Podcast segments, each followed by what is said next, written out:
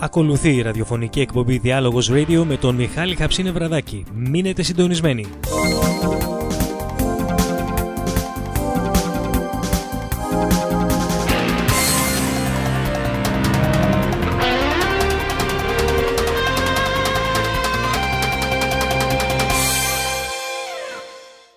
Καλωσορίζουμε όλους τους φίλους και ακροατές μας. Είσαστε συντονισμένοι στην εκπομπή Διάλογος, στην εκπομπή που γεφυρώνει τον απανταχού ελληνισμό και που μεταδίδεται από περισσότερους από 20 ραδιοφωνικούς σταθμούς παγκοσμίως και φυσικά μέσω διαδικτύου.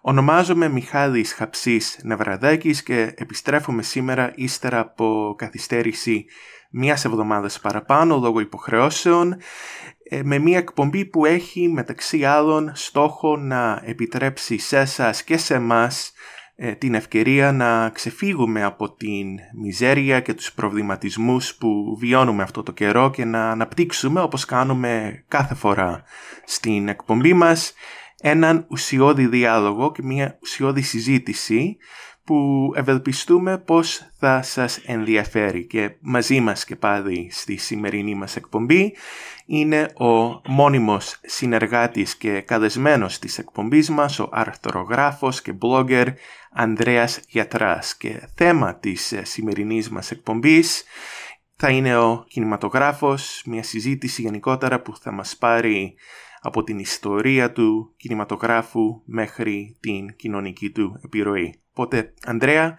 καλησπέρα καταρχήν. Ε, χαίρομαι που έχουμε την ευκαιρία να τα πούμε ξανά σήμερα. Ε, από πού θα ήθελες να ξεκινήσουμε; Ε, να καλησπερίσω τους ε, ακροατές ε, και να πούμε ότι σήμερα θα ασχοληθούμε με τον κινηματογράφο και τις ε, κοινωνικές του προεκτάσεις.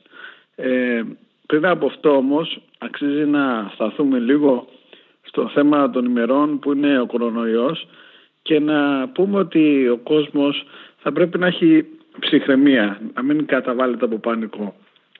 Αυτό το λέω γιατί βλέπουμε τις τελευταίες μέρες ε, και ειδικά στα social media έτσι μια προσπάθεια προβολής κάποιων απόψεων ε, από κάποιους ανθρώπους οι οποίοι δεν είναι καν ειδικοί, δεν είναι γιατροί, έχουν αυτοσυστηθεί ως ειδήμονες των πάντων και αναρτούν συνεχώς ε, πράγματα όπως μένουμε σπίτι.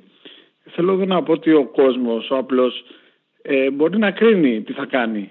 Δεν περιμένει από τον καθένα μας να του πει τι θα κάνει. Έτσι μπορεί να ακούσει κάποιους ειδικούς επ' αυτού, μπορεί να δει τις εξελίξεις και να κρίνει. Δεν είναι σωστό να χρησιμοποιούμε δηλαδή μια ασθένεια η οποία έχει προκαλέσει θα λέγαμε τόσο αρνητικά και, και το πιο αρνητικό για μένα είναι αυτή η αρνητικότητα που έχει δηλαδή που έχει ε, στο DNA μας έχει πει μια αρνητικότητα, έτσι, μια αρνητική ψυχολογία η οποία έχει πολύ άσχημες επιπτώσεις. Άρα χρειάζεται μια προσοχή εδώ και χρειάζεται να ακούμε θα έλεγα τους καθ' αυτό ειδικού. Πολύ σωστά, το, ε, πολύ σωστά το θέτεις Ανδρέα και υπάρχει πιστεύω μια σημαντική διαφορά ανάμεσα στο να λαμβάνουμε κάποια μέτρα τα οποία έτσι καλλιώς συμπίπτουν ε, με την κοινή λογική. Ε, και άλλο να ζούμε υπό έναν συνεχή φόβο και πανικό. Και δυστυχώς το, το δεύτερο το βλέπω με πολλούς συμπολίτε μας και όχι μόνο στην Ελλάδα έχει γίνει πια παγκόσμιο αυτό το φαινόμενο ε, και ο πανικός μπορώ να πω είναι εν τέλει αυτός που προκαλεί πολλά και σοβαρά σε κάποιες περιπτώσεις προκαλεί, προβλήματα υγείας. Προκαλεί, προκαλεί αρνητικότητα στον άνθρωπο και στην ψυχολογία του και αυτό το πράγμα είναι, είναι εξίσου επικίνδυνο. Γιατί επικίνδυνο δεν είναι μόνο, δεν είναι μόνο κάθε ασθένεια, ο κάθε ιός, είναι και η ψυχολογία του ανθρώπου. Διότι αυτό έχει επιπτώσεις γενικά στη ζωή του μετά. Άμα αρχίσουμε και καταβαλόμαστε από αισθήματα φόβου, γενικά για οτιδήποτε, ε, πιστεύω ότι θα, θα φτάσουμε σε μια κατάσταση στην οποία θα βγαίνουμε ας πούμε στον δρόμο και θα βλέπουμε καχυποψία τον συμπολίτη μας. Έτσι. Θα λέμε ότι μήπως έχει αυτός να μας κολλήσει κάποιον ιό, μήπως το ένα, μήπως το άλλο. Χρειάζεται μια προσοχή. Έτσι. Και να σταματήσουν αυτοί οι δήμονες των πάντων να κάνουν τους ξερόλες. Εγώ αυτό ήθελα να πω. Πολύ σωστά. Ε, αυτός ο πανικός μειώνει τις αντιστάσεις μας και πιστεύω ότι υπάρχει και ο κίνδυνος αν παραμείνει η κοινωνία σε μια κατάσταση ε, πανικού για μεγάλο διάστημα ε, ότι θα χαθεί και η κοινωνική συνοχή. Ε, και αυτό Ναι, και να είναι πω και κάτι άλλο, ίσως η πιο ναι. επικίνδυνη επίπτωση από όλες. Να πω και κάτι άλλο. Όταν εδώ και κάποιες μέρες ε, ήταν να διεξαχθούν τα καναβάλια και είχε αρχίσει ήδη και εξαπλωνόταν ο ιός, είχε βγει μια απόφαση, αν θυμάμαι καλά, να διαμαρτυρηθούν, να ακυρωθούν τα καρναβάλια. Και βλέπαμε τότε και βγαίναν ας πούμε σε, σε, διάφορες, έτσι, σε διάφορα βίντεο, διαμαρτύρονταν, ε, βγάζανε selfie στα καναβάλια και οι ίδιοι τώρα έρχονται να μας κάνουν μαθήματα ας πούμε να κάτσουμε σπίτι. Δηλαδή αυτό δεν, δεν ε, συνάδει, είναι αντιφατικό. Δεν μπορεί από τη μία να λες ε, δεν με ενδιαφέρουν οι αποφάσεις και από την άλλη τώρα να υπακούς και να δίνεις και ας πούμε να κάνεις και μαθήματα. Χρειάζεται μια, μια μέση οδός. Ο κόσμος πιστεύω ξέρει τι θα κάνει και δεν χρειάζεται εμείς να του λέμε συνεχώς τι θα κάνει ως οι δήμονες δήθεν. Έτσι είναι Ανδρέα και αυτό δυστυχώς γίνεται όταν α, χάνεται η λογική και όταν ο καθένας κοιτάζει ε, μόνο το συμφέρον του. Δηλαδή να μην αγγίξει σε αυτό που μου αρέσει εμένα και μετά Ναι. ε, στη συνέχεια εφόσον μετά έχω, αρχίζει να ναι, εφόσον έχω ικανοποιηθεί εγώ ε, ας κλείσουν τα πάντα, δεν με ενδιαφέρει. Ναι, αυτό είναι καθαρά η ατομικότητα. Είναι ένας ακράτος ατομικισμός εκ μέρους των πολιτών. Και αυτό είναι που διαταράσσει, όπως σωστά είπες, και την κοινωνική συνοχή. Είναι ένα βασικό στοιχείο. Ακριβώς, όπως είδαμε και χθες επίσης, ε, έκανε ζέστη. Γίνεται ηχογράφηση, θα πω, Κυριακή 15 Μαρτίου. Χθες, Σαββάτο, είχαμε την πιο καλή μέρα της χρονιάς μέχρι στιγμής. Πήγε κάποιος κόσμος για μπάνιο. Ε, δεν υπήρχε κανένα απαγορευτικό. Ούτε από την κυβέρνηση, ούτε από κανέναν. Ε, και μετά βγαίνουν οι, ε, οι, οι ειδικοί των social media να κριτικάρουν το κόσμο που πήγε στη θάλασσα. Ξέρω εγώ, ότι βάλανε, θέσανε το, τη δημόσια υγεία σε κίνδυνο και τα λοιπά. Εν τω μεταξύ στη Βρετανία ο ίδιος ο πρωθυπουργός τους έχει πει ότι θα αφήσουμε αυτό τον ιό να εξαπλωθεί στη κοινωνία γνωρίζοντας ότι στους περισσότερους δεν θα δημιουργήσει σοβαρά προβλήματα ε, για, να, για να αναπτύξει ο πληθυσμός αντιστάσεις, αντισώματα σε αυτό τον Ναι. ιό. Ε, οπότε θέτει... Κάποια στιγμή... Εντάξει, αυτό κάποια στιγμή πι- πιστεύω ότι κάποια στιγμή θα σταματήσει αυτό το πράγμα. Δηλαδή ε, η εξάπλωση θα σταματήσει του ιού. Ε, το ζήτημα είναι στην κάθε δύσκολη περίπτωση, ας πούμε, βιώνουμε τώρα βιώνουμε μια δύσκολη κατάσταση, να έχουμε την ανάλογη συμπεριφορά, έτσι, να μην είμαστε των άκρων. Αυτό πιστεύω ότι είναι το ζητούμενο. Εννοείται και αν εσύ για παράδειγμα αισθάνεσαι ότι έχεις, ε, δεν είσαι καλά στην υγεία σου, ε, έχεις έστω και ένα κρυολόγημα, ε, το λογικό πράγμα είναι όχι τώρα με τον ιό, αλλά γενικότερα να μείνεις σπίτι σου. Εφόσον... Κοίταξε, υπάρχει, υπάρχει εφόσον πρόβλημα με μπορείς. τον ιό. Κοίταξε, υπάρχει, υπάρχει πρόβλημα με τον ιό. Εμείς δεν λέμε ότι δεν υπάρχει πρόβλημα, αλλά δεν σημαίνει ότι όλοι οι θάνατοι που ας πούμε ανακοινώνονται ότι είναι εξαιτίας μόνο από αυτό. Έτσι, εγώ αυτό νομίζω, χωρίς να είμαι γιατρός, χωρίς να είμαι ειδικός. Δεν έχω εντρυφήσει πάνω στο ζήτημα. Αλλά εγώ πιστεύω ότι ο ιός κυρίως ε, ε, εξαπλώνεται πάνω σε αυτούς που έχουν ήδη προβλήματα άλλα, ας πούμε καρδιακά, παθήσεις κτλ.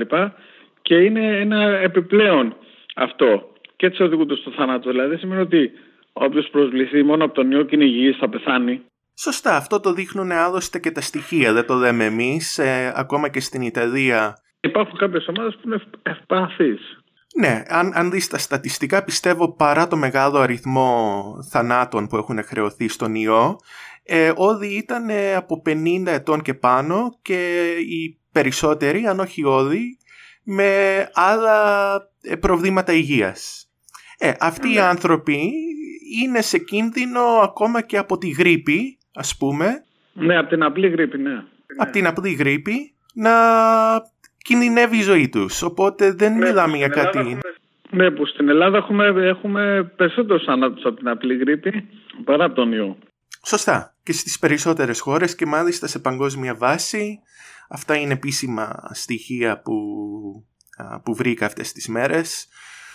Έχουμε κάθε χρόνο ανάλογα με τη σοβαρότητα της ε, εποχικής γρήφη, ε, γρήπης εκείνη τη συγκεκριμένη χρονιά από 290 έως 690.000 θανάτους ε, παγκοσμίως από τη γρήπη. Αυτό δεν σημαίνει ότι κάποιος νέος ιός ε, δεν πρέπει να αντιμετωπιστεί με σοβαρότητα, αλλά μιλάμε τώρα... Εντάξει, αυτά τα πράγματα, ναι. Κοίταξε, πρέπει να το αντιμετωπιστεί με σοβαρότητα και γιατί ξέρεις, όλα αυτά όμως είναι και αποτέλεσμα πιστεύω κάποιων πολιτικών αποφάσεων. Δηλαδή ε, αυτό με τα πυρηνικά, η καταπάτηση του περιβάλλοντος, πιστεύω ότι έχουν συμβάλει πάρα πολύ στην εξάπλωση τέτοιου είδους ασθενειών. Δηλαδή πρέπει να το δούμε και λίγο, ε, να το δούμε και λίγο διαφορετικά. Δηλαδή να δούμε τα αίτια. Να μην βλέπουμε μόνο το γεγονός. Γιατί για να προλάβουμε κάποιες καταστάσεις στο μέλλον. Δηλαδή πρέπει ο άνθρωπος να αναρωτηθεί ποια είναι η συμπεριφορά του γενικά ως προς το περιβάλλον.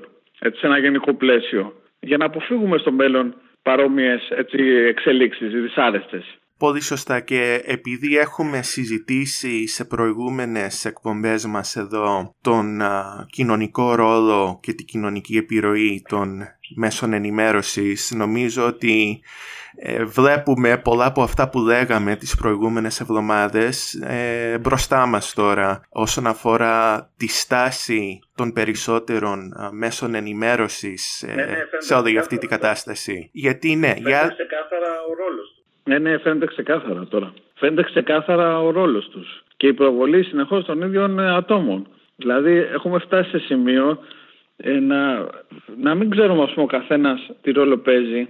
Γιατί όταν φτάνεις σε αυτό το σημείο σημαίνει ότι ο άλλος παίζει ένα έποπτο ρόλο. Έτσι. Δεν μπορούν να βγαίνουν τώρα ως γιατροί άνθρωποι που δεν έχουν καμία σχέση με το αντικείμενο. Γιατί έτσι απαξιώνεις την έννοια. Δηλαδή μπορεί οπωσδήποτε να δηλώσει ότι οτιδήποτε είναι. Και το χειρότερο πάλι όπως έχουμε πει είναι η αποδοχή εξαιτίας της μάζας σε αυτό το πράγμα. Δηλαδή δηλώνεις κάτι και τι να σου πει κάποιος κάτσε ρε φίλε, να το πούμε έτσι και απλά, εσύ δεν έχει σχέση με αυτό, σε επικροτεί. Και έτσι εσύ συνεχίζεις και συνεχίζεις για να αποχαρνώνει και άλλους ανθρώπους και να δημιουργείται έτσι ένας φαύλος κύκλος επ' αυτού. Έτσι είναι Ανδρέα και νομίζω ότι υπάρχει μια χαόδης διαφορά ανάμεσα στην πληροφόρηση του κοινού ε, και την τρομοκράτηση του κοινού. Αλλά όπως γίνεται με πολλά άλλα θέματα, δεν είναι κάτι καινούριο αυτό. Βλέπεις ας πούμε τα δελτία ειδήσεων και κάποιες ειδικές εκπομπές που έχουν βγει και κάποιες που γράφουν στα social media και έχουν καταφέρει όχι μόνο τώρα που έχουν κλείσει καταστήματα και τα λοιπά, αλλά βδομάδες τώρα, ένα ρόλο ναι. συνεχώς ε, πανικού. Μα ό,τι και να γίνεται σε αυτή τη χώρα, ε, αυτοί αυτό το ρόλο αναλαμβάνουν. Δηλαδή, και να σταματήσει, ας πούμε, ο ιός και κάτι άλλο θα βγει μετά, πάλι το ίδιο πράγμα θα είναι. Πάλι θα αυτοσυστηθούν όσοι δήμονες και πάλι θα, θα γράφουν κάποιες αναρτήσεις που στην ουσία δεν έχουν κανένα νόημα και περιεχόμενο. Ε, εδώ πρέπει να πούμε ότι πρέπει να επαναπροσδιορίσουμε τους ρόλους ως άνθρωποι. Τους ρόλους, τι σημασίε και τι έννοιε. Αν θέλουμε να βελτιωθούμε, να βελτιωθούμε ατομικά και συλλογικά ως κοινωνία. Δηλαδή πρέπει να μπει ένα φέρνο σε όλο αυτό το πράγμα. Σωστά. Οπότε ε, χαίρομαι που είχαμε την ευκαιρία να τα πούμε έτσι για δύο λεπτά για τις εξελίξεις των ημερών. Πάμε σε ένα διάδημα τώρα και μόλις επιστρέψουμε τα λέμε για το κινηματογράφο. Είσαστε συντονισμένοι στο Διάλογος Radio με τον Μιχάλη Χαψίνε Βραδάκη. Επιστρέφουμε αμέσως. Ο διάλογος στα social media. Ενημερωθείτε για την αγαπημένη σας ραδιοφωνική εκπομπή τώρα στο facebook.com κάθετος διάλογος media και στο twitter.com κάθετος διάλογος media.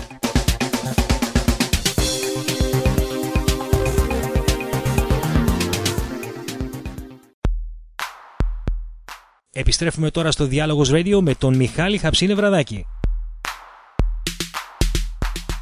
Επιστρέψαμε στην εκπομπή Διάλογος. Είμαι ο Μιχάλης Αψής Νευραδάκης. Μαζί μας για άλλη μια φορά σήμερα ο μόνιμος συνεργάτης και καλεσμένος μας Ανδρέας Γιατράς και μπαίνουμε τώρα στο θέμα της σημερινής μας εκπομπής ε, το κινηματογράφο και τις ε, κοινωνικές του επιρροές και νομίζω ότι θα ήταν καλό Ανδρέα να ξεκινήσουμε με μια ιστορική αναδρομή για το κινηματογράφο και ξέρω ότι ε, θέλεις να πεις κάποια πράγματα πάνω σε αυτό το θέμα ναι, για να ξεκινήσουμε. κάποια άρθρα από αυτού. Ναι, έχω γράψει και κάποια άρθρα από αυτού και κάποιες εργασίες. Θα δώσουμε κάποιες πληροφορίες ε, που αφορούν την ιστορική του εξέλιξη και θα δούμε στο πώς συνέβαλε στην προβολή κοινωνικών και πολιτικών ζητημάτων. Ε, να υπάρχει κάτι, όλοι αυτοί οι τομείς του πολιτισμού ε, θα πρέπει να βρίσκονται σε αλεξάρτηση με την κοινωνία και τις εξελίξεις που λαμβάνουν χώρα σε αυτή. Ε, πιστεύω ότι σε αυτό το ζήτημα θα πρέπει να δώσουμε ιδιαίτερη σημασία, ειδικά αν θέλουμε να έχουμε μια στοιχειοδός σοβαρή άποψη. Μπορούμε να πούμε ότι γενικά ο κινηματογράφος διαδραματίζει σημαντικό ρόλο ως προς τη διαμόρφωση των προτύπων και επηρεάζει επικοινωτρόπο στο κοινωνικό σύνολο. Έχει άμεση δηλαδή επίδραση στον άνθρωπο. Εγώ θα έλεγα ότι ο καλός και ποιοτικός κινηματογράφος και η σωστή αποκωδικοποίηση των μηνυμάτων που προβάλλονται βοηθάει το άτομο στο να συνειδητοποιήσει κάποια πράγματα που το βοηθούν στην πορεία της ζωής του. Για την εξέλιξη του κινηματογράφου, σημαντικό ρόλο έπαιξε η ανακάλυψη της φωτογραφίας περίπου στα μέσα του 19ου αιώνα, όπως και η εφεύρεση του κινητοσκοπίου από τον William Dixon. Οι πρώτες ταινίες που δημιουργήθηκαν ήταν ολιγόλεπτες και σταδιακά αυξάνονταν η διάρκεια τους σε σχέση και με την ανακάλυψη πιο σύγχρονων μεθόδων και τεχνικών. Στα πρώτα χρόνια είχαμε το βοβό κινηματογράφο. Στις ταινίες που προκάλεσαν το ενδιαφέρον ήταν η ταινία Don Juan του 1926. Η πρώτη ταινία μεγάλο μήκους που κυκλοφόρησε το 1927 ήταν το The Jazz Signet. Το πρώτο στούντιο δημιουργήθηκε το 1911 στο Hollywood, ενώ το Hollywood καθιέρωσε και τα βραβεία Όσκαρ το 1927. Από τα πρώτα χρόνια εμφάνισή του, ο κινηματογράφος απέκτησε φανατικό κοινό και κάλυπτε διάφορες ανάγκες όπως η διαφυγή και το συνέστημα. Ο Τσάρλι Τσάπλιν και η Γκρέτα Γκάρμπο ήταν μεταξύ των πρώτων ιδαλμάτων του χώρου.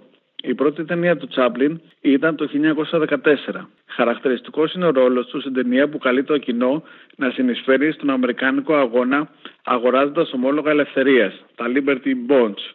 Στη γνωστή ταινία «Η μοντέρνη καιρή», ο Τσάπλιν υποδίεται τους κλάβου της βιομηχανίας. Η Κρέτα Γκάρμπο έχει πρωταγωνιστήσει σε πολλές ταινίες και το 1935 ξεχωρίζει για το ρόλο της ως Άννα Καρενίνα σε μια τραγωδία εμπνευσμένη από το δίγημα του Τολστόη. Οι κινηματογραφιστές επηρεάστηκαν κατά καιρούς από διάφορα καλλιτεχνικά κινήματα. Έντονη ήταν η επίδραση του εξπρεσιονισμού στη Γερμανία, ιδίως μετά τον Πρώτο Παγκόσμιο Πόλεμο, όπως και του Ιμπρεσιονισμού στη Γαλλία. Ο σειρεαλισμός επηρέασε επίσης τους κινηματογραφιστές. Μετά τη δεκαετία του 50 εδραιώνεται το κίνημα της pop art. Διάφορες τώρα φιλοσοφικές και κοινωνικές θεωρίες ασχολήθηκαν επίσης με τον κινηματογράφο. Σε αυτό το πλαίσιο μπορούμε να αναφέρουμε τη μελέτη γύρω από το western και τους τύπους του και τη σχέση της ψυχανάλυσης με τον κινηματογράφο. Ο κλάδος της κοινωνιολογίας, η κοινωνιολογία της τέχνης ασχολείται με όλα αυτά τα θέματα σε συνάρτηση με τα κοινωνικά δρόμενα. Μεταξύ των σκηνοθετών που άφησαν τη σφραγίδα τους στον χώρο είναι ο Ινγκμαρ Μπέρκαμ. Αξίζει εδώ να διαβάσουμε ένα μικρό απόσπασμα, ε, ένα μικρό απόσπασμα του ε, σχετικά με το πώς βλέπει ο σκηνοθέτης στο κινηματογράφο. Να το διαβάσω τώρα. Ελεύθερα. Λοιπόν, λέει λοιπόν, όταν ο κινηματογράφος δεν είναι ντοκουμέντο, είναι όνειρο. Κινηματογράφος σαν όνειρο, σαν μουσική, σαν μουσική. Καμιά άλλη τέχνη δεν περνάει όπως ο κινηματογράφος πέρα από την καθημερινότητα της ψυχής μας. Κατευθείαν προς τα αισθήματά μας. Βαθιά μέσα στα σκοτεινά δωμάτια. Αυτό είναι το αποσπάσμα, δηλαδή περιγράφει, ε, θα λέγαμε, την ε, ουσιαστική επίδραση της τέχνης του κινηματογράφου στη, στην ψυχή του ανθρώπου, στο ψυχά του.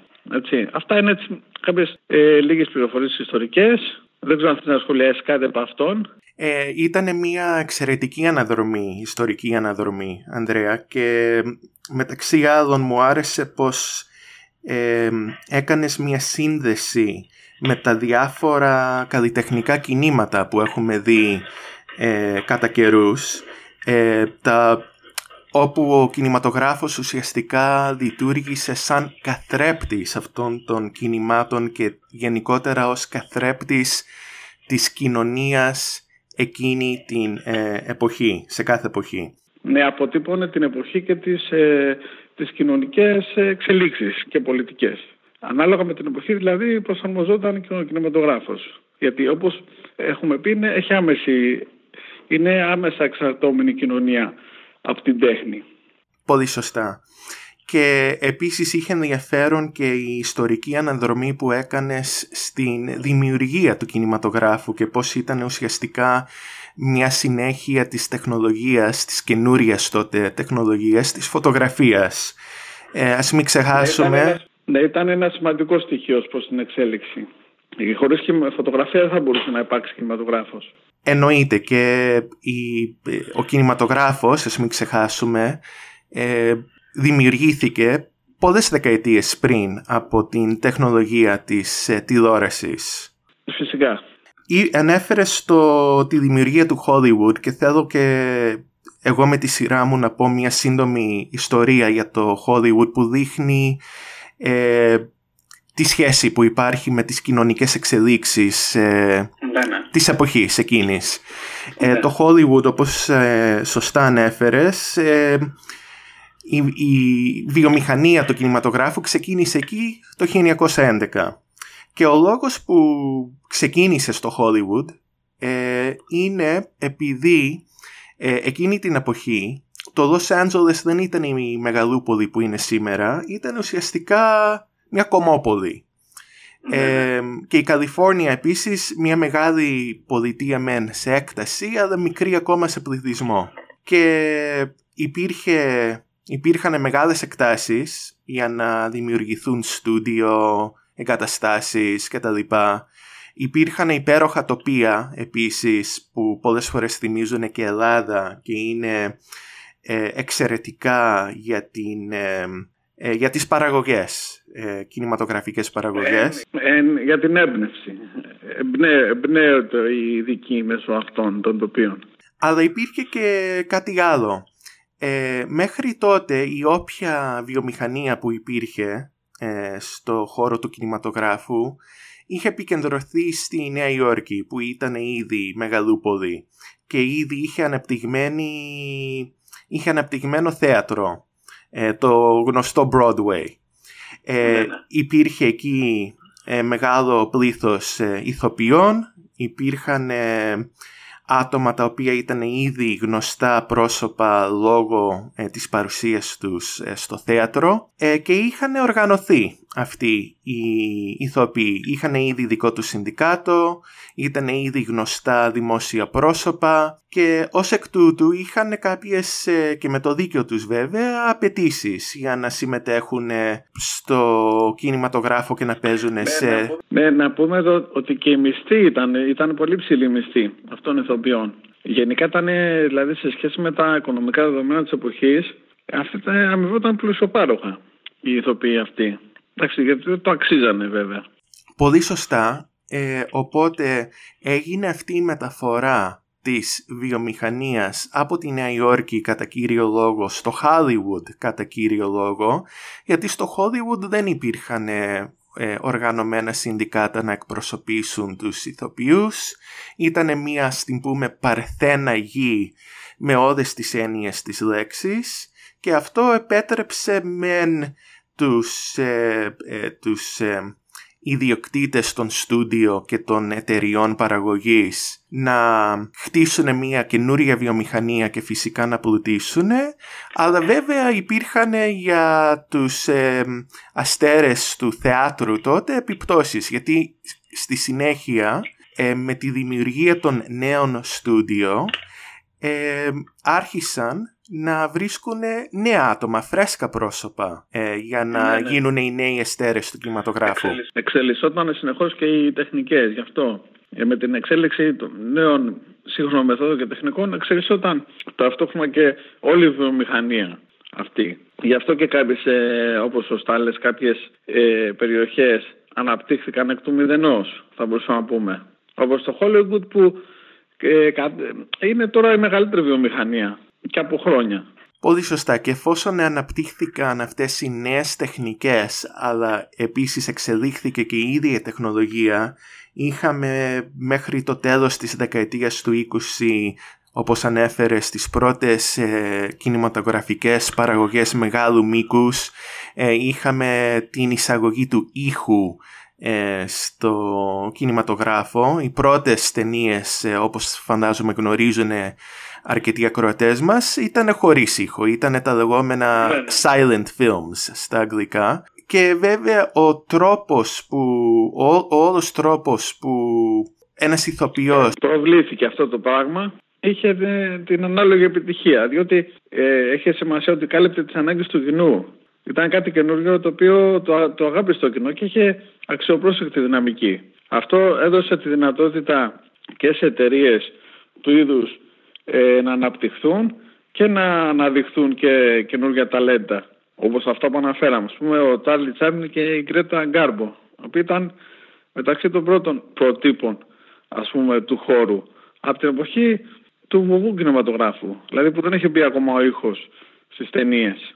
Πολύ σωστά και μετά από τη στιγμή που μπήκε ο ήχος στις ταινίες και άλλαξε όλος τρόπος ας πούμε ηθοποιίας ε, κάποια άτομα τα οποία είχαν κάνει μια καριέρα ε, στο μουγκό ε, κινηματογράφο ε, δεν μπορούσαν να κάνουν αυτή τη μετάβαση, αυτή την αλλαγή στο κινηματογράφο με ήχο και είδαμε ξανά την εισαγωγή και την ε, ε, ανάπτυξη νέων προσώπων, νέων αστέρων. Ναι, αυτό ήταν φυσικό διότι είχαν ταυτιστεί με το προηγούμενο είδος κινηματογράφου. Και έτσι ήταν δύσκολο ας πούμε να εξακολουθήσουν τα ίδια άτομα να είναι στο προσκήνιο. Συνήθως αναδύονται νέα άτομα με βάση αυτές τις εξελίξεις. Αυτό νομίζω ότι έχει σημασία. Πολύ σωστά και νομίζω ότι αυτή η τεχνολογική και θα μπορούσαμε να πούμε εργασιακή και κοινωνιολογική εξέλιξη του κινηματογράφου είναι επίσης ναι, καθρέπτης. ναι, βασικά το θέτεις πολύ ωραία. Είναι κοινωνιολογική αυτό. Αυτό είναι η κοινωνιολογία της τέχνης. Αυτό, έχει, αυτό είναι το, το σημαντικό. Ότι είναι η αλληλεπίδραση αυτών των τομέων της τέχνης, του πολιτισμού με τον άνθρωπο και την κοινωνία. Αυτή είναι η βάση. Αυτή είναι η βάση για την προσφορά μας στο κοινωνικό σύνολο. Η βάση δεν είναι να λέμε θεωρίες που δεν έχουν κανένα νόημα και καμία επίδραση στον άνθρωπο. Η βάση είναι να λέμε πράγματα τα οποία μπορούν να συμβάλλουν στην κοινωνική βελτίωση. Να, να θέσουμε επιτάπητο ζητήματα κοινωνικά και με όλα αυτά ασχολήθηκε η κοινωνιολογία. Και οι κλάδοι της οι διάφοροι. Όλα αυτά όμως ε, αποκρύφτηκαν, αποκρύφτηκαν και πολιτοποιήθηκαν κατά κάποιο βαθμό. Και στην Ελλάδα έχει γίνει αυτό. Με διάφορους κοινωνιολόγους, ας πούμε, που είχαν σημαντικό έργο και είχαν γράψει σπουδαία κείμενα και ε, αμαυρώθηκαν όλα αυτά γιατί έπρεπε να, να, να περάσει το πρότυπο αυτό που λέγαμε στις προηγούμενες εκπομπές του, του ενοπλωτισμού, ε, του lifestyle, ε, τη κυριαρχία των ελληνικών αγαθών. Δηλαδή δεν έγινε καθόλου τυχαία αυτό. Πολύ σωστά Ανδρέα και στη συνέχεια θα έχουμε την ευκαιρία να συζητήσουμε λιγάκι και για το ελληνικό κινηματογράφο μέσα σε αυτά τα πλαίσια που αναπτύξαμε αλλά βάζουμε προσωρινά μια τελεία, πάμε σε διάλειμμα και επιστρέφουμε εδώ στην εκπομπή Διάλογος για την συνέχεια της συζήτησής μας. Είσαστε συντονισμένοι στο Διάλογος Radio με τον Μιχάλη Χαψίνε Βραδάκη. Επιστρέφουμε αμέσως. Η εκπομπή Διάλογος τώρα στο iTunes. Μπορείτε να κατεβάσετε όλα τα podcast και να ακούσετε το διαδικτυακό μας ραδιόφωνο Διάλογος Radio όπου και αν βρίσκεστε. Συντονιστείτε.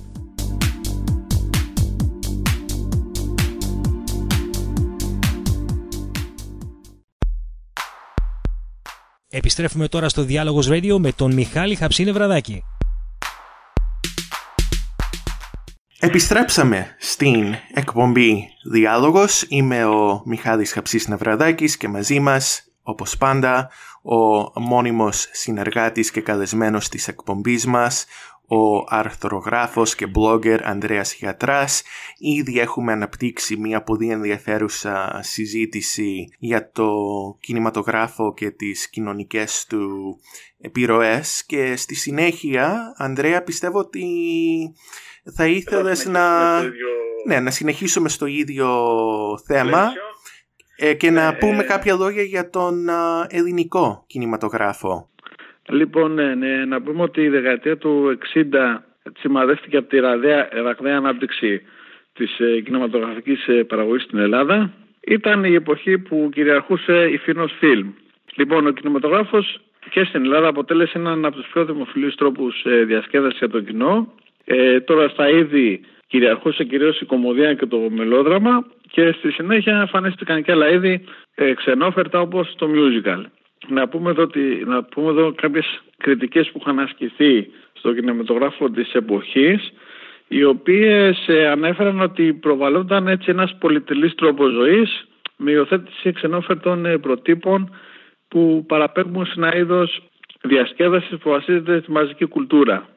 Δηλαδή, ξέρεις, αυτή η ξενόφερτη κουλτούρα που έχει έρθει από το εξωτερικό. Εγώ θα έλεγα ότι αυτό είναι εν μέρει σωστό. Και λέω εν μέρει διότι αν δούμε τις ταινίες της εποχής, θα διαπιστώσουμε ότι ταυτόχρονα με αυτό προβάλλεται και οι ατασταλίες, θα το έλεγα έτσι κομψά, των εκπροσώπων αυτής της τάξης. Βεβαίως, ε, μιλάμε για μια δεκαετία του 60, η οποία είναι δεκαετία των ε, πολιτικών και κοινωνικών ζυμώσεων, έτσι, των έντονων. Και όχι μόνο στην Ελλάδα, αλλά και παγκόσμια. Κάτι που αποτυπώνεται και στο ξένο κινηματογράφο της εποχής. Λοιπόν, από τα έργα τώρα, ε, τη δεκαετία του 70, μεγάλη επιτυχία παγκόσμια γνώρισε το έργο Όλοι οι άνθρωποι του Προέδρου του 1976, το οποίο περιγράφει το γνωστό σκάνδαλο που συγκλώνησε την κοινή γνώμη του Watergate. Ξέρεις το γνωστό. Άρα εδώ ο κινηματογράφος έχει άμεση κοινωνική και πολιτική επιρροή.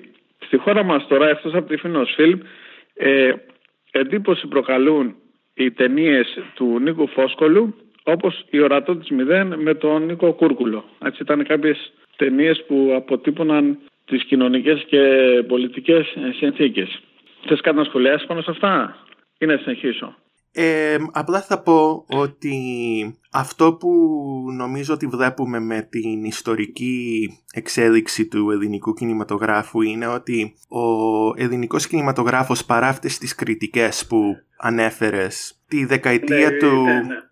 Τη δεκαετία του 60 και λίγο πιο πριν που, που είχε ξεκινήσει στην Ελλάδα έπαιξε για την ελληνική κοινωνία τον ίδιο ρόλο που είχε παίξει για παράδειγμα ο κινηματογράφος για τους Αμερικανούς τη δεκαετία του 30 που βίωνε η Αμερική. Ναι, είναι, είναι αυτό που λέμε για την καθυστέρηση των δεκαετιών. Ναι, είναι η καθυστέρηση των δεκαετιών που έχουμε αναφέρει σε προηγούμενες εκπομπές και τη δεκαετία του 30 στην Αμερική όπως γνωρίζουν οι ακροατές μας ήταν η εποχή της μεγάλης οικονομικής ύφεσης που ξεκίνησε το 29. Ε, ο κινηματογράφος τότε ήταν ο βασικός τρόπος ε, διασκέδασης για τους Αμερικανούς πολίτες εν μέσω μιας κατάστασης υψηλής ανεργίας και μιζέριας. Ε, μιλάμε, ε, οπότε ας μιλήσουμε μετά για, για κάτι ανάλογο που έγινε στην Ελλάδα. Μιλούσαμε για μια Ελλάδα που ήταν σε μια ας πούμε μεταβατική φάση ε, ήταν ακόμα στη μεταπολεμική εποχή, ήταν,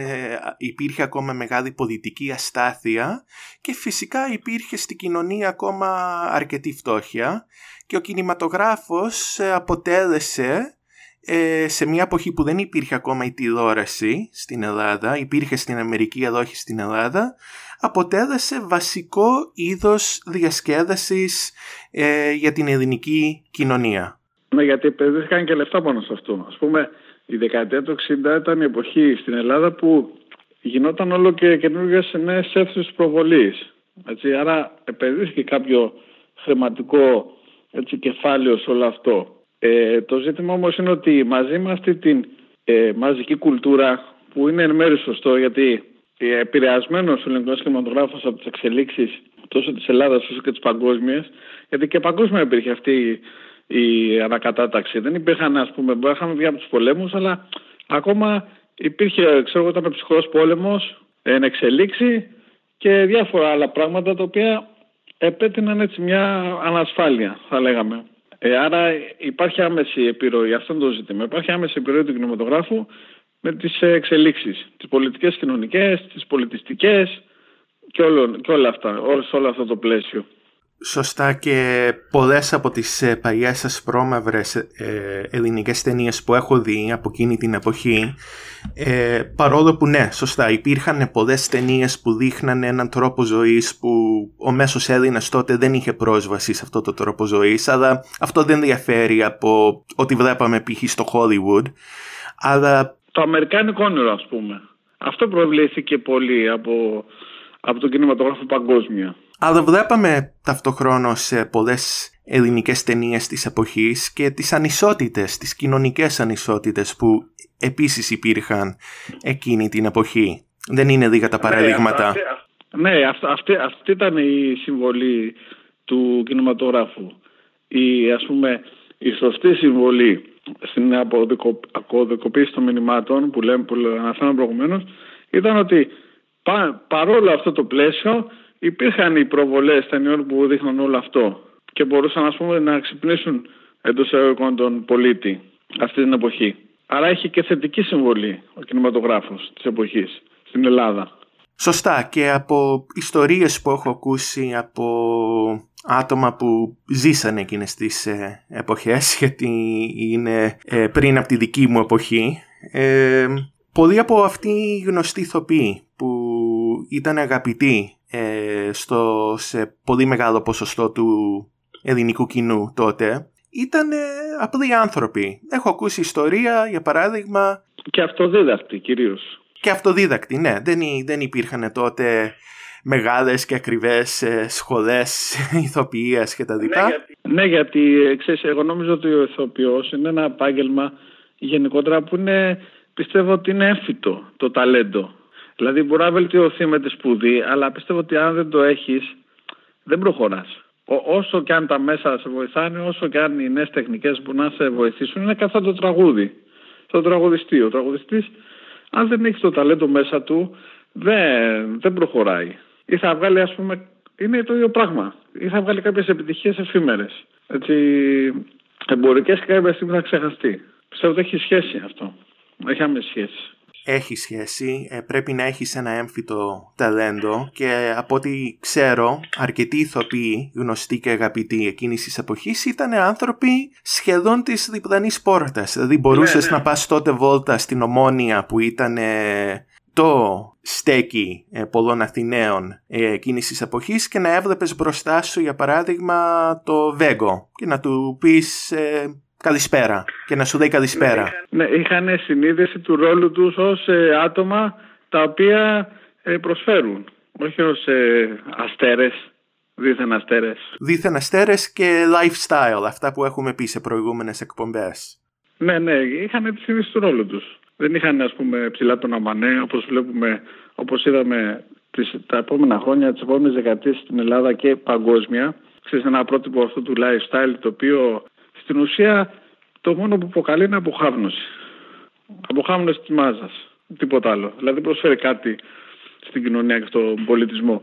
Λοιπόν, αν θες τώρα να αναφέρουμε κάτι για τη δεκαετία του 80 και τον κινηματογράφο, ε, λοιπόν, στις αρχές της δεκαετίας του 80 και συγκεκριμένα το 1981 είχαμε τη γνωστή τον, ταινία Είστε στην ΕΟΚ, μάθε για την ΕΟΚ, που αποκονίζει πολύ εύστοχα το τότε κοινωνικό και πολιτικό περιβάλλον και τη στάση της ελληνικής κοινωνίας σχετικά με την ένταξη της Ελλάδας στην Ευρωπαϊκή Οικονομική Κοινότητα. Με την όδο του Πασόκ στην εξουσία το 1981 είχαμε την παραγωγή ταινιών που αποτύπωναν σε κάποιο βαθμό την τότε κοινωνική πραγματικότητα. Τέτοιες ταινίες ήταν τα τσακάλια, η στροφή και άλλες, με τις ελπίδες για τη δημιουργία μιας άλλης κοινωνικής πραγματικότητας και την εξέλιξη αυτής. Σε όλα αυτά λοιπόν εδώ μπορούμε να δούμε την έντονη κοινωνική και πολιτική επιρροή. Έτσι. Να πούμε εδώ ότι κάθε εποχή έχει τα θετικά και τα αρνητικά της. Η δεκαετία του 60, 70, 80 κτλ. Το ζήτημα είναι να, τα, να παίρνουμε τα όποια θετικά και να απορρίπτουμε τα αρνητικά για να προχωράμε.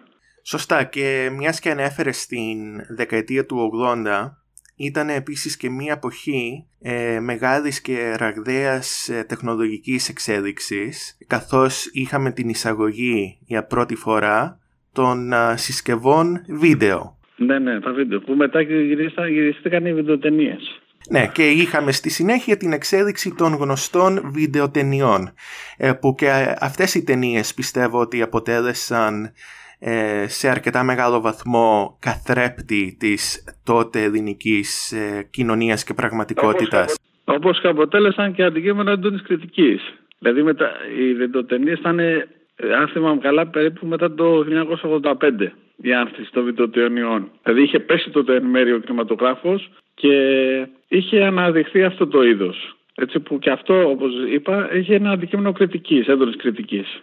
Ε, σχετικά με την ποιότητα έτσι, που, του προϊόντος των ταινιών αυτών.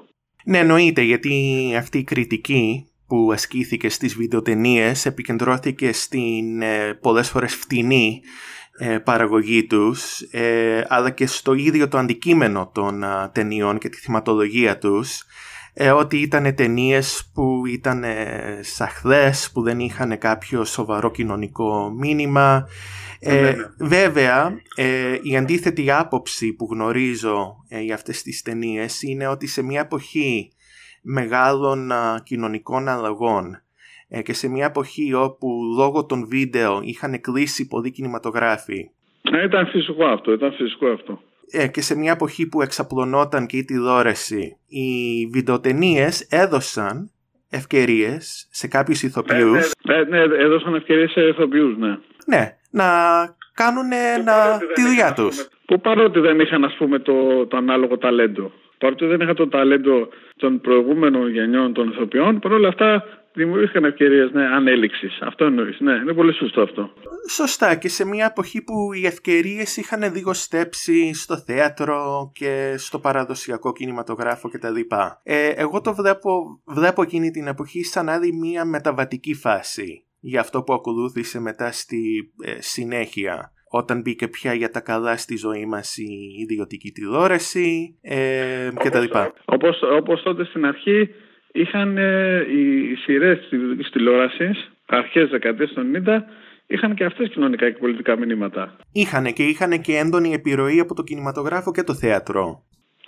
Ε, ναι, έχεις δίκιο σε αυτό γιατί και οι αρχές της ε, ιδιωτικής τηλεόρασης δεκαετίας των 90 υπήρχαν σειρές με κοινωνικά και, και πολιτικά μηνύματα. Ε, μετά βέβαια είδαμε κάποια άλλη εξέλιξη ε, στην οποία προβλήθηκε έτσι αυτό το lifestyle και νομίζω ότι όλο αυτό έκανε μεγάλη ζημιά γενικά και στο κινηματογράφο και στην τηλεόραση και στην κοινωνία μας. Είμαι ο Μιχαλής Χαψής Νευραδάκης. Μαζί μας σήμερα για άλλη μια φορά ο μόνιμος συνεργάτης και καλεσμένος μας ο αρθρογράφος και blogger Ανδρέας Γιατράς. Σήμερα έχουμε αναπτύξει μια πολύ ενδιαφέρουσα συζήτηση για το κινηματογράφο και τις ε, κοινωνικές του επιρροές και τώρα στο τελευταίο κομμάτι της εκπομπής που μας έχει απομείνει ε, Ανδρέα νομίζω ότι έχεις κάτι άλλο που θα ήθελες να μας διαβάσεις. Ναι, λοιπόν, ε, αξίζει να αναφερθούμε σε έναν άνθρωπο που άφησε τη σφαγίδα στον χώρο και είναι ο Δημήτρης Μιράτ. Ε, ο Δημήτρης Μιράτ σπούδασε φιλολογία στα Πανεπιστήμια της Αθήνας και του Βερολίνου και υποκριτική στη Βιέννη στη δραματική σχολή του Μαξ Ράινχαρτ. Ήταν κυρίως άνθρωπος του θεάτρου, είχε παίξει σε κινηματογραφικές ταινίες όπως και στη γνωστή σειρά της ελληνικής τηλεόρασης Ιερόσιλη. Είχε επίσης πλούσιο ζωγραφικό έργο. Σε ένα από τα κείμενά του σχετικά με τα συναισθήματα των ηθοποιών αναφέρει: Ταλέντο είναι η συναισθαμένη των κλήσεων και μια από τις βασικές κλήσεις του ανθρώπου είναι ο πλούσιος συναισθηματικός του κόσμος. Ο ηθοποιός, στην ιδανική του μορφή, έχει μέσα του όλη την γάμα των ανθρώπινων συναισθημάτων εν δυνάμει. Υπάρχει μια συνάφεια μεταξύ του προσωπικού συναισθήματος του ηθοποιού και του υποθετικού συναισθήματος του ρόλου. Για να πλησιάσουν αυτά τα συναισθήματα απαιτείται μια θέρμανση. Ένας σκηνικός πυρετός, το υποθετικό συνέστημα αγγίζει τον ηθοποιό μέσω αυτής της συμπάθειας. Και από τη συμπάθεια γεννιέται αντίχηση που κάνει τα δύο συναισθήματα να αναπτυχθούν αμοιβαία. Η συγκίνηση που γεννιέται την πρώτη στιγμή που έρχεται ο ηθοποιό σε επαφή με το ρόλο υποτάσσεται στη θέληση. Αλλά η συγκίνηση αυτή είναι μια έντονη με την αριστοτελική έννοια του όρου και η δονή αυτή δημιουργεί την ανάγκη της επανάληψης. Συναισθήματα προσωπικά, πόθη, αποθήσεις, βαθιά στο ασυνείδητο να κινούνται για την προετοιμασία του ρόλου. Τα πραγματικά συναισθήματα έρχονται σε επαφή με τα υποθετικά, αλλά χωρίς να ανακατεύονται. Δηλαδή, χωρίς να επέλθει μεταβολή της συνείδησης. Σε αυτήν την αλληλεπίδραση των συναισθημάτων, η συνείδηση δεν υφίσταται καμία αναλύωση. Γίνεται γιατί τα προσωπικά συναισθήματα είναι βαθιά ριζωμένα μέσα της. Δηλαδή είναι ένα κείμενο που περιγράφει τη σύγκρουση των συναισθημάτων του ηθοποιού μεταξύ ε, του ρόλου του και της, ε, και της ζωής του της ε, φυσικής, ας πούμε, χωρίς το ρόλο. Εξαιρετικό το κείμενο, Ανδρέα, και νομίζω ότι επίσης περιγράφει κάτι που πιστεύω ότι είναι ένα πολύ σημαντικό στοιχείο για, για να έχει ένας ε, πετυχημένος ηθοποιός που είναι όχι μόνο να καταλαβαίνει το ρόλο που παίζει αλλά να έχει την ικανότητα και το ταλέντο να δημιουργήσει και να διατηρήσει μία επαφή με το κοινό. Με το, με το κοινό, με το κοινό, ναι. Στην ουσία, ναι, πρόκειται για σύγκρουση συναισθημάτων. Έτσι. Είναι, είναι ψυχολογική κυρίω διαδικασία αυτή. Που έχει αντίκτυπο στον ηθοποιό, ανάλογα βέβαια και με, την, με το χαρακτήρα του και την ιδιοσυγκρασία του. Πολύ σωστά. Και αυτό νομίζω είναι κάτι που φαίνεται τόσο την ώρα που ο ηθοποιός έχει μπει μέσα στο ρόλο που παίζει, αλλά νομίζω ότι επίσης, και εδώ επανερχόμαστε σε κάτι που αναφέραμε πριν από λίγο, ε, νομίζω ότι έχει σχέση επίσης και με την επαφή που έχει ο ηθοποιός τις ώρες που δεν ε, παίζει κάποιο ρόλο, τις ώρες που είναι απλά ε, ένας ε, φυσιολογικός άνθρωπος όπως ε, όλους τους υπόλοιπους. Ε, ανέφερα νωρίτερα ότι τη δεκαετία του 60 ή του 70 μπορούσες να κατέβεις ας πούμε ομόνια ή σύνταγμα στην Αθήνα και να δεις στον δρόμο ναι, το Βέγκο. Ναι, να σου απλός, ναι.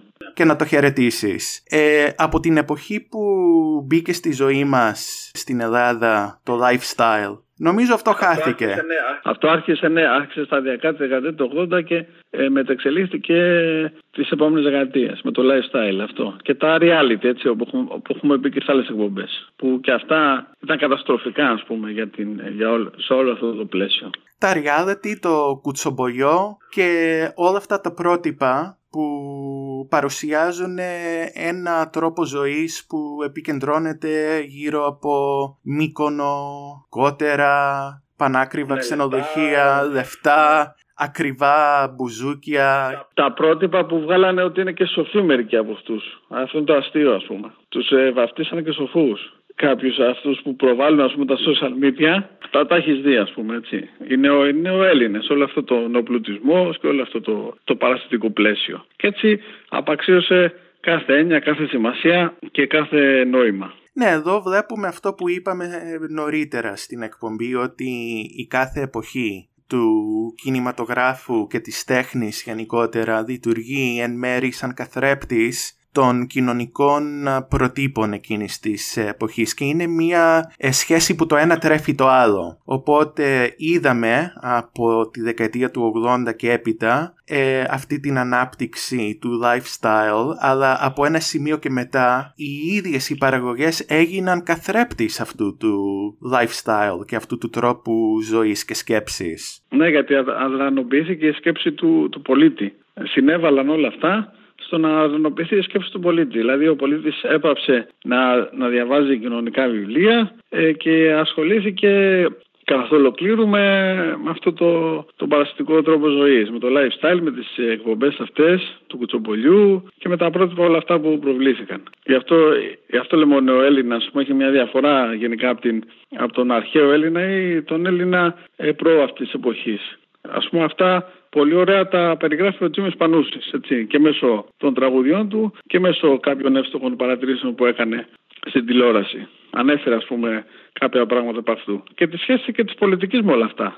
Γιατί έχει άμεση σχέση πολιτική και αυτή που ε, ας πούμε είναι στα, στα πράγματα τόσο σε εθνικό όσο και σε τοπικό επίπεδο. Δηλαδή είναι παιδιά αυτού του συστήματος στην ουσία. Έχει άμεση σχέση πολιτική και γενικότερα όταν μιλάμε για πολιτική μπορούμε να μιλήσουμε και για το πολιτικό σύστημα αλλά επίσης μπορούμε να μιλήσουμε και για την πολιτική των εταιριών παραγωγής, των καναγιών, των ΜΜΕ γενικότερα. Ναι, όλο αυτό είναι ένα πλαίσιο ας πούμε που, που λειτουργεί συνολικά θα λέγαμε και συντελεί στην αποχάπνωση των ανθρώπων, της μάζας και της κοινωνίας γενικά. Εδώ θα της δώσω... μάζας και της κοινωνίας γενικά. Πολύ σωστά και εδώ θα δώσω ένα παράδειγμα ε, από Hollywood, αντί για Ελλάδα, ε, μια ταινία που τυχαίνει να είναι και από τις ε, πολύ αγαπημένες μου. Δεν είναι ευρύτερα γνωστή, κάποιοι θα τη γνωρίζουν από τους ακροατές μας σίγουρα. Είναι μια ταινία με το τίτλο Brazil από το 1985. Μια ναι. παραγωγή του Hollywood ε, με κάποια γνωστά ονόματα εκείνης της εποχής και με σκηνοθέτη τον Terry Gilliam που έγινε γνωστός από το Monty Python. Αυτή η ταινία Brazil δεν έχει καμία σχέση με, το, με τη Βραζιλία, τη χώρα. Ε, ο τίτλος ε, του τραγουδιού που έχει κεντρικό ρόλο σε αυτή τη ταινία έχει σχέση με, με τη Βραζιλία αλλά η ίδια ταινία έχει ως περιεχόμενο, ως θεματολογία μια μελλοντική κοινωνία η οποία είναι ταυτοχρόνως αυταρχική και δυσλειτουργική. Ναι, ήταν ένας προάγγελος, ας πούμε, αυτόν που θα, αυτόν που θα ακολουθήσουν. Ναι, είναι μια κομικοτραγική ταινία με έντονο μαύρο χιούμερ, ε, αλλά και με κοινωνικό μήνυμα για το τι μπορεί να ακολουθήσει στη συνέχεια, στο μέλλον. Σαν προάγγελος, ναι. Σαν προάγγελος, ακριβώς. οπότε ο Terry Gilliam ε, σκηνοθέτησε αυτή τη ταινία, πήγε στο στούντιο που είχε αναλάβει την παραγωγή της ταινίας στο Hollywood και ο υπεύθυνος τότε του στούντιο ε, άσκησε βέτο και καθυστέρησε την κυκλοφορία της ταινίας, τη, τελική παραγωγή και την κυκλοφορία προς τα έξω για πολύ μεγάλο διάστημα. Απέτησε να αλλάξει όλο το τέλος, όλες οι τελευταίες σκηνές της ταινίας να κοπούν πολλά πράγματα και να έχει στο τέλος ένα happy end, happy ending. Η ταινία γιατί πίστευε το στούντιο ότι αυτό θα είχε μεγαλύτερη επίχυση στη μάζα και ο Γκίλιαμ αναγκάστηκε να βγάλει ο ίδιος με δικά του έξοδα διαφημίσεις σε έντυπα εφημερίδες και περιοδικά που κυκλοφορούσαν τότε στο Hollywood να ασκήσει πίεση στο στούντιο ρωτώντας πότε θα βγει η ταινία μου; Και τελικά ναι. κυκλοφόρησε αλλά την έθαψαν. Δεν προσέφεραν ούτε ε, διαφημιστική προβολή ούτε τίποτα και έχει γίνει αυτό το λόγο μια ταινία cult τώρα. Όσοι τη γνωρίζουν την αγαπάνε αλλά δεν είναι ευρέως γνωστή. Ε, φυσικό είναι και στην Ελλάδα έχουν γίνει παρόμοια πράγματα. Υπάρχουν ταινίες αξιόλογε οι οποίες έχουν θαυτεί για ακριβώς αυτό το ρόλο που είπες. Ότι θέλουν να κρυφτούν τα μηνύματα, τα βαθιά μηνύματα που περιέχουν. Έτσι, γιατί κάποια μηνύματα επηρεάζουν το κοινό. Αυτός είναι ο ρόλος ε, των, των ταινιών ας πούμε, του, του ποιοτικού κινηματογράφου τηλεόρασης. Ο επηρεασμός του κοινού. Έτσι, από τη στιγμή που ας πούμε μια ταινία μπορεί να έχει, να περιέχει τέτοια μηνύματα και να επηρεάσει το κοινό είναι επικίνδυνη και έτσι δεν πρέπει να προβληθεί. Ακριβώς και μπορεί να παίξει το ίδιο ρόλο και η μουσική στο κινηματογράφο. Στη ταινία ναι, Brazil... Μουσική, ναι, η μουσική είναι ένα μεγάλο ζήτημα. Στη ταινία Brazil το τραγούδι με το ίδιο τίτλο έστελνε τον πρωταγωνιστή τη ταινία σε ένα κόσμο της δικής του φαντασίωσης ένα κόσμο όπου όλα ήταν όμορφα και όπως τα ήθελε ο ίδιος και που δεν είχε καμία σχέση ε, με την κομικοτραγική πραγματικότητα που ζούσε. Ναι, ναι, η μουσική είναι, παίζει, ξέρεις, ο ρόλος της μουσικής έχει μελετηθεί από τους κινηματογραφιστές γιατί παίζει καθοριστικό ρόλο γενικότερα. Γιατί μέσω αυτής πούμε, δημιουργείται μια άλλη αίσθηση στο θεατή που βοηθά και στην έκφραση των συναισθημάτων, θα έλεγα. Σωστά. Και ας μην ε, παραλείψουμε το γεγονός εδώ ότι πολλές φορές ε, ο απλός ε, θεατής που θα δει μια ταινία μπορεί μέρες, εβδομάδες ή μήνες ή χρόνια μετά να μην θυμάται όλο το περιεχόμενο και όλες τις σκηνές της ταινίας αλλά μπορεί για παράδειγμα να θυμάται τη μουσική που παίχθηκε. Ε, βέβαια, ε, ναι, βέβαια. Κάποιες ταινίες ε, γίνανε γνωστές μόνο και μόνο για, τα, για τη μουσική τους. Έτσι, και ακόμα είναι γνωστές για αυτό το λόγο. Εδώ έχει ενδιαφέρον αν θέλω να σου διαβάσω κάτι που είχε πει ο Χίτσκοκ σχετικά με τη μουσική. Έχει σχέση με, το, με αυτό που συζητάμε. Λοιπόν, ε, ο Χίτσκοκ στη συνέντευξή του το 1993 είχε πει για να προχωρήσει μια ταινία στην παραγωγή της θα πρέπει να έχουν ολοκληρωθεί οι μουσικές της παρτιτούρες. Η μουσική αποτελεί αναπόσπαστο μέρος της ταινίας και η χρήση της στην εξέλιξη της δράσης και στην υποβολή ατμόσφαιρας πρέπει να είναι προκαθορισμένη ενώ η ταινία ακόμη σχεδιάζεται. Δηλαδή είναι ακριβώς αυτό που συζητάμε για τη, για τη μεγάλη σημασία της ε, μουσικής στον κινηματογράφο. Είναι ακριβώς αυτό και θα αναφέρω και το παράδειγμα τραγουδιών και συγκροτημάτων που έγιναν γνωστοί επειδή κάποιο τραγούδι τους ε, είχε προβολή σε κάποια ταινία. Για παράδειγμα υπάρχει το Eye of the Tiger, το γνωστό τραγούδι των Survivor, όπου έγινε τεράστια... Το, το παλιό, όχι το, όχι το Survivor αυτό που προβάλλουν. ναι, το παλιό ε, το συγκρότημα και που έγινε τεράστια νούμερο ένα επιτυχία ε, επειδή είχε αυτή την προβολή ε, στην, ε, στη γνωστή ταινία Rocky και είχε παίξει μεγάλο ρόλο στην παραγωγή του τραγουδιού και στην τελική του μορφή ο ίδιος ο Sylvester Stallone. Ναι, ναι, είχε γίνει γνωστός γι' αυτό, ναι. Ήταν μια από τις επιτυχίες του, ας πούμε.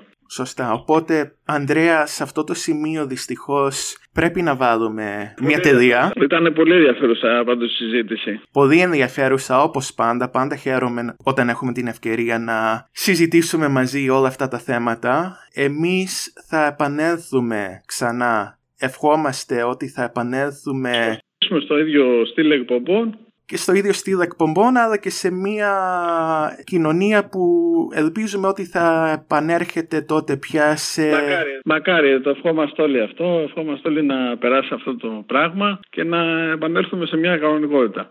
Αυτό ευχόμαστε. Ευχόμαστε σε όλους τους ακροατές μας να μείνουν όλοι καλά στην υγεία τους ψυχικά και σωματικά και ανανεώνουμε το ραντεβού μας εδώ στην εκπομπή Διάλογος.